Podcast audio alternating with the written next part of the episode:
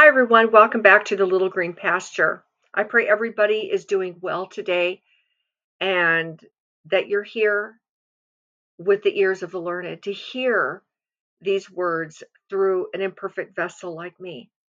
But I'll tell you, it makes it so perfect that I am imperfect, that the Lord would be revealed in this humble little earthen vessel to other earthen vessels. So I'm going to pray and I'm going to begin. And I pray the Lord lead me, because I felt like I was met with so much resistance in this message. Actually, a lot of resistance. So here I go. Father in heaven, I thank you so much. I thank you for Jesus Christ, your Son. And I speak to you, Lord Jesus, and I ask you to be with me, to be with my mouth, and to be with my heart, to be within me, leading me, letting your living waters flow forth from me. In this very thing I want to speak about today. Lord, be my guide. And Lord, I pray that your presence will be felt in your dwelling amongst us, in your own word, the living word. Thank you, Lord. I give myself to you, and I pray it be a sweet offering unto you. In Jesus' name. No, honestly, you have no idea what resistance I've been having with this. But praise the Lord. The Lord that we serve is in control. Well, I want to talk about that word in First Peter three, one through four, and it's about wives having unbelieving husbands. But before I get started, I want to preface it by saying this. That word has really been a part of that building structure of my life, because his word builds us up. We are a house of God. It says that in the word, that we're the building of the Lord. And so Jesus Christ is our foundation. And as Paul says in First Corinthians chapter three, it says, and each man should be careful how he builds upon that foundation. And it says in Proverbs twenty-four, it says, by wisdom is a house builded, and by knowledge, um, it, it, so it talks about uh, wisdom is how is a house builded by knowledge. It is, it talks about the building up of it, and, and well, I won't go into it, but there's these three elements of building our house, and we receive that wisdom and the knowledge, and by understanding, that's what it says, the house is filled with all pleasant and precious riches. And see, you're the house of God. I'm a house of God. We are the temple of the Holy Spirit, who dwells in us, in our hearts by faith. And we are we should be very careful how we're building our house. So it has a direct implication with this word. And I'm just going to read verse one of First Peter three, one through four.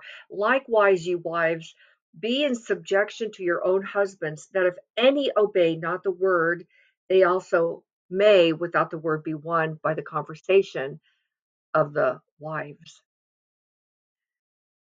So what really stands out to me is that they may be won by the conversation, that you don't have to say a word to them. And the reason why Peter was addressing this is because obviously there was there were unequally yoked marriages. I say I like to take this even to the husbands. And I'm going to fan out from here. So hold on. Even if you're not married, or even if your marriage is good, I just want you to hear this word. What really stuck out to me, and it's so strong, that without the word, they may be won by the conversation of the wives. Conversation is the old King James word of how you live around them. And you know, there's so many, so many marriages out there that have unbelieving spouses, and or they have lukewarm spouses. And there's so much friction and there's so much contention. And especially for the born again believer, that spouse is always, always going to the unbeliever. They're always trying, always trying to make inroads, trying to be heard, trying to get that spouse to listen. But do you notice the more that you try to speak to them, the harder their hearts get? The more they put their hand up and say, leave me alone. And see, there comes a point where you could you could talk to them five years, ten years, fifteen, twenty years, your whole life. And yet for some reason, their heart just keeps getting harder and harder. They will not listen. But you know, I want to say this.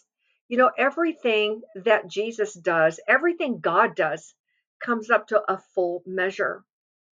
There's a purpose in the time that you have taken to be verbal to your spouse in love and in patience and in kindness, to try to reveal Christ to them. But you know, there comes a time, or after so long a time, they're not hearing anything at all, and they're further away than they ever have been. This is just as much for you men as for women. This is for all married people, though I know Peter is speaking to the wives and being in subjection to their own husbands. The part I'm taking out is that they may be, may without the word be one. And I thought to myself, that's really actually a very deep thing to say, because we always want to utilize the living word, right? The entrance of thy word giveth light, it giveth uh, uh, power. It says, for the entrance of thy word giveth light, and I forgot the rest of it. But even just that much of an entrance, giving light, you're hoping that they'll see. Now, there comes a point where we have to become quiet. Maybe it's you. Maybe you have, whether you're a man or a woman, and you've been trying so hard to get your wife or your husband to trust the Lord for themselves. Perhaps it's you.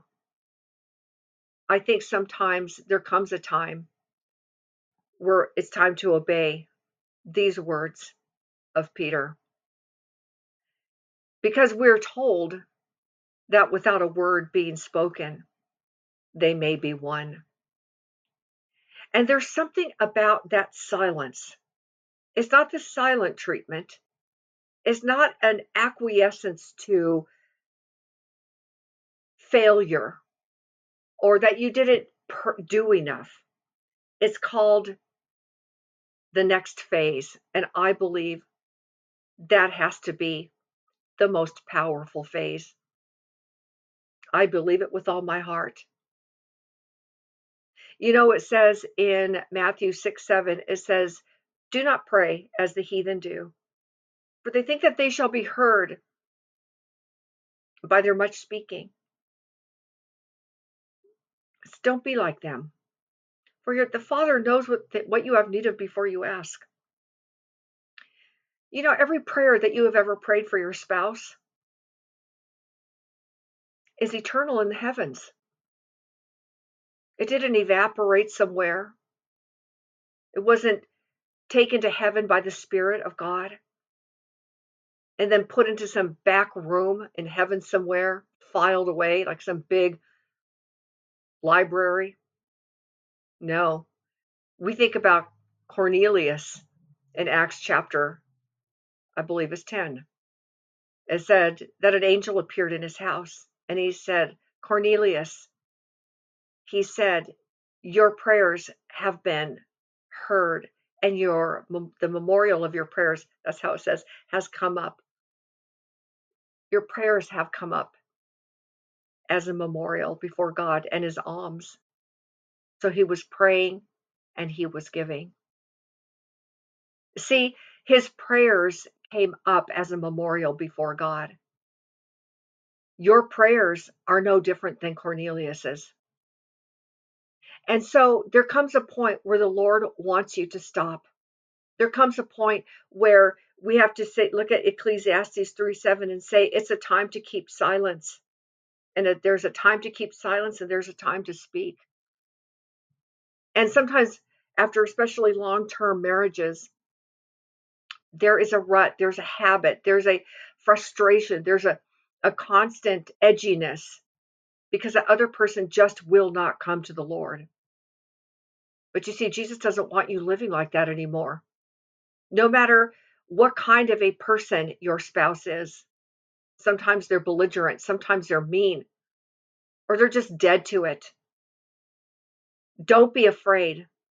It is the most powerful thing you can do, is to be quiet. Live around them. Because I'll tell you something, they will sit up and they will take notice. I think the enemy doesn't want us to obey that word, that without the word, which is the gospel, they may be one.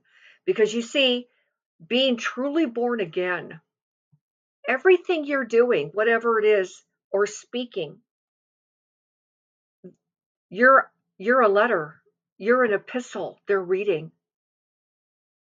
And they can't argue back with you. They can't accuse, they can't do anything because you're not saying anything anymore. It's the highest, highest peak of trust that you will be giving over to the Lord. Now, I'm not talking for the rest of your life. You're just going to clam up. There's going to be times where you'll feel the impulse of the Holy Spirit to say something to them, but go quickly back into that quietness. You know, in Proverbs twenty-nine, it says, a fool utters all his mind, but a wise man keeps it in until afterwards. You know, there is a point where we could, we take the word of God and we, we whether, again, man or woman, and we keep henpecking and we keep trying to force people to drink water that are not thirsty. We're trying to waterboard them with the word of God. We're trying to force feed a chunk of the living bread to people that are not hungry at all. You know, when Jesus says, when he was giving the directions to the disciples, he said, when you go into a town, and he was sending them two by two, which is interesting here, husband and wife. He sent them two by two. And he said, whenever you go there and you preach a gospel, they don't accept it. He said, just leave. Shake the dust off your feet for a testimony against them and go on. So, you know, your life is a testimony. Everything you're doing, and by the way, the presence of the Lord is with you. And every day, everywhere in the house that you're going, the presence of the Lord is with you.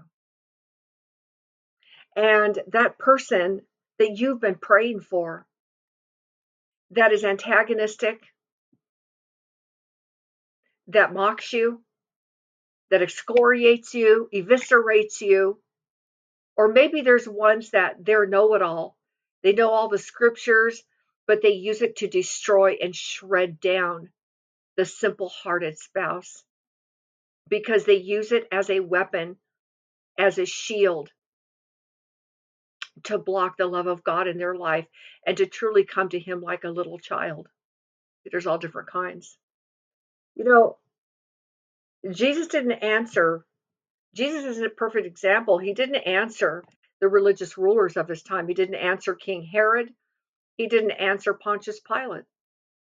And we're talking about people. And yes, he did say some things when they asked him, but there were certain times it said he held his peace. Let's take a look at that. It says in Mark fifteen through three, it says, and the chief priests accused him of many things, but he answered nothing. And I like how Luke fills in the blank in Luke twenty-two sixty-seven. As they said to him, art thou the Christ?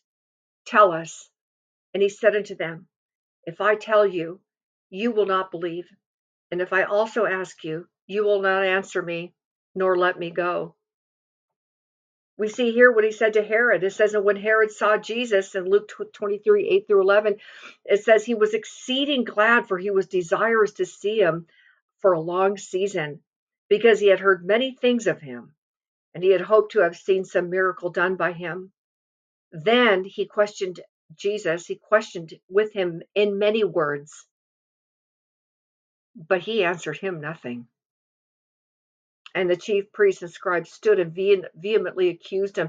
And Herod with his men of war set him at naught and mocked him and arrayed him with a gorgeous robe and sent him again to Pilate. Because you see, there are times when antagonistic spouses will set you up to answer something. And you'll answer it. But see, that's why Jesus didn't answer him anything. Jesus didn't say one word to Herod. Imagine if he did. All that mocking would have been worse. All of that came anyway. It didn't matter whether he said something or he didn't say anything. And Jesus, why say anything to them? Him. He knew he'd never come to Christ. He'd never be saved. He wouldn't be open, even though the Herodians were part Jewish. But he said nothing to him. And then finally with Pontius Pilate, it said, Pilate said unto him, hearest thou not how many things they witness against thee? And he answered him to never a word, insomuch that the governor marveled greatly. See, that governor marveled greatly. I think Herod did too, and I believe the chief priests and the Pharisees did too. And you see, when you when you take on that, that you step back in that silence. I call it a holy, sacred silence. Because you are not, see, you're stepping, it's not like, well, I'm going to get out of God's way. What you're doing is you you have fulfilled in great in a measurement all they need to hear, but they're rejecting it. Now, the second phase, which is the most powerful phase, is you go on. You go on. You keep living where you're living. You keep being the good husband and wife, but you go on. And you develop a peace with that silence. I know it. I've experienced it myself, where I felt the Lord telling me, or, or, or moving in me rather, peace be still. Peace be still. He even said, be quiet. To those raging winds, be quiet. See, there's a quietness that gets their attention, and it's not even on purpose to get their attention. It's that you have decided to let go and to lean into Jesus Christ. In Amos five thirteen, it says, therefore, at such a time, the prudent person keeps silent, for it is an evil time. See, there's a prudence to being quiet. It's also highly intelligent. Because when Jesus was silent with them, think about that power. Think about how he was surrounded by accusers and mockers and the spitters and the smiters. I mean, just, just stop and think for a moment. He's in front of Herod. Herod is asking him a ton of things in many words. Think of that conduct, that beauty of answering nothing. You see, Satan is always trying to draw us out, draw you out to an all-flesh battle. But God always fights our battles, wins wars, makes wars to cease from the ends of the earth. He breaks the bow, the spear. He says, if I, even if I be lifted up, will draw all men to myself. Which means women too, mankind. And there is something so high of an altitude of that kind of silence. Because when you decide, like Jesus, to answer to never a word, the people will marvel greatly. Because you see, they will sense that that silence is that quietness of God. It's not issuing out of you from your soul, but it is a determined, focused, looking to the Lord, a decision made in that quiet maturity. And then he gives you a quiet heart. I've experienced it. And you know what it is? It's a power. It's not just a human, physical, my tongue isn't moving. I felt his power come in, that grace for grace. That when I was spoken to in a former marriage, he's he's uh, gone home to be with the Lord. It was terrible. But there was this power that came in, and I was absolutely aware that it was a silence, not of myself.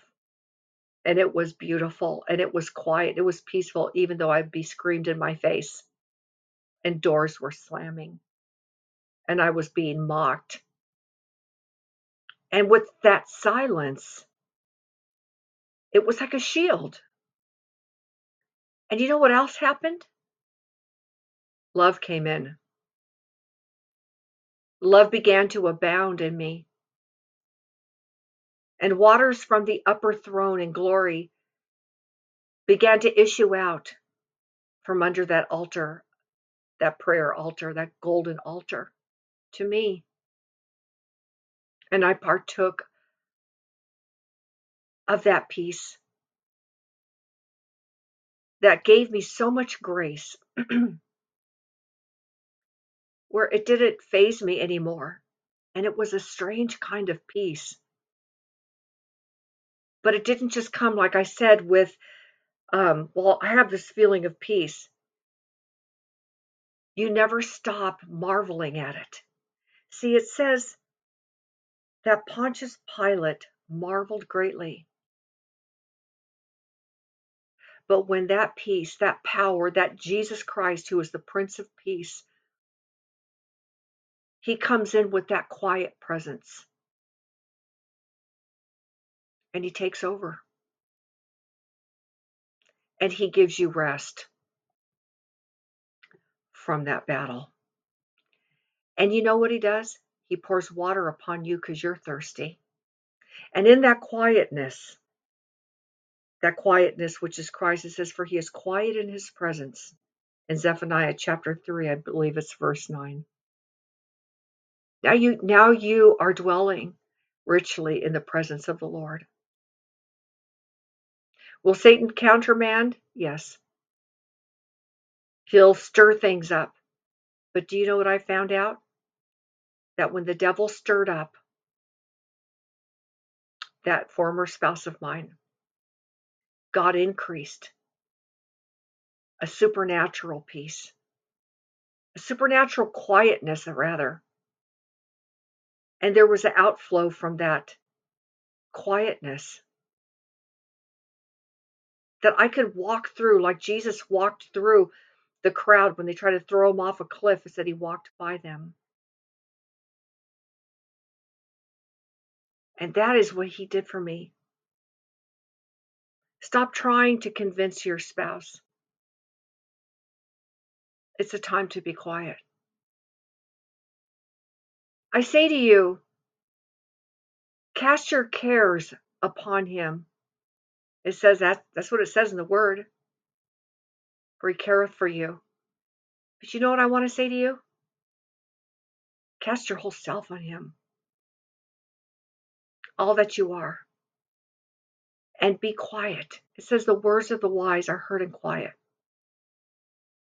more than the shouts of a king, though he be a fool. David knew about that. He said, Lord, my heart is not haughty, nor mine eyes lofty. Neither do I exercise myself in great matters, nor in things that are too high for me. Surely I have behaved and quieted myself as a child that is weaned of his mother. My soul is even as a weaned child. You know, Satan traffics in souls. And so when you're always trying to convince that spouse, you don't realize it, but you have a spirit of anger. And, you know, it says, he that is slow to anger is better than the mighty, and he that ruleth his spirit is better than he that taketh a city. You see, the root of anger is, is hurt, pain. And so when you're easily angered at your spouse because they won't listen to you, or they won't pray with you, or they won't even let you say anything, that's when anger starts to, that's when anger leaps up. It's a poison. Get rid of anger and get rid of it now. Go to the Lord and get rid of it. Jesus doesn't want you to be angry anymore. Jesus wants you to let go. He wants you to be quiet. I think of the words in Isaiah. I don't have the scripture in front of me, but it's coming to my mind, and it has to do with the millennial kingdom in Isaiah, where it says, for the ships, it talks about the beauty of the new land, and it talks about there there be ships that go by, gallant ships, vessels. But you know what? There's no, there's no way a gallant ship can go through Jerusalem. That's what it says. With big oars, ships with oars. But I believe what God was saying in that to the Jews is those ships, those great ships with oars, he said, will pass no more through you, meaning your enemies will no longer be a threat to you. You see, you're on a mission. Many of us, we don't realize it. And one day I said to myself, Joni, you're on a mission. Now, be a good missionary.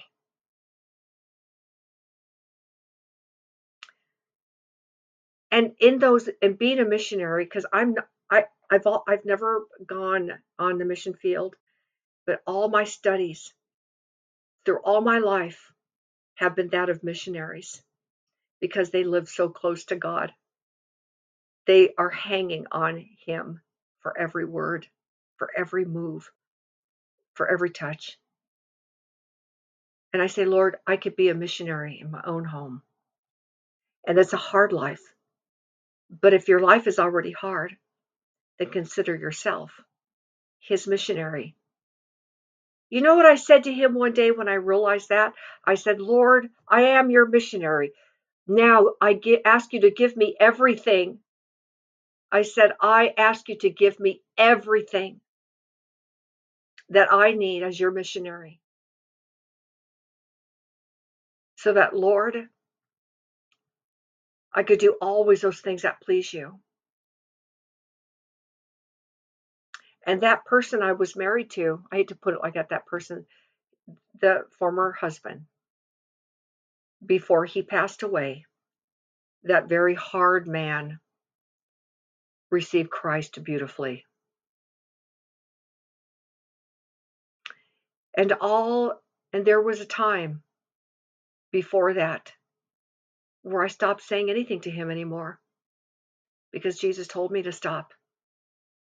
It's kind of hard for me to talk about this. I really don't like to ever bring it up because it's very painful for me. So I can only tell you little bits of it. But I remember there was a day where I was laying in bed and I thought, here I go again. I'm going to pray again. This was twenty-two years into it. But I heard Him say to me, speak unto her and tell her that her warfare is accomplished. And I never forgot that day. It was so quiet in my room.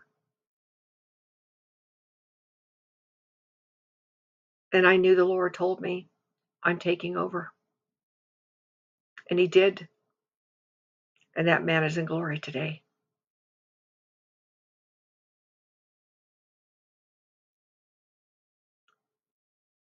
It's just time to be quiet. And when you're quiet like that, you start to hear better. You start to feel peace no matter what's going on. Remember, it's a power, not just a, I'm closing, shutting the phone off, and uh, the T V's not going to go on.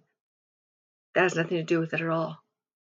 Because you could walk through a war, and that peace and that quietness that Jesus walked in.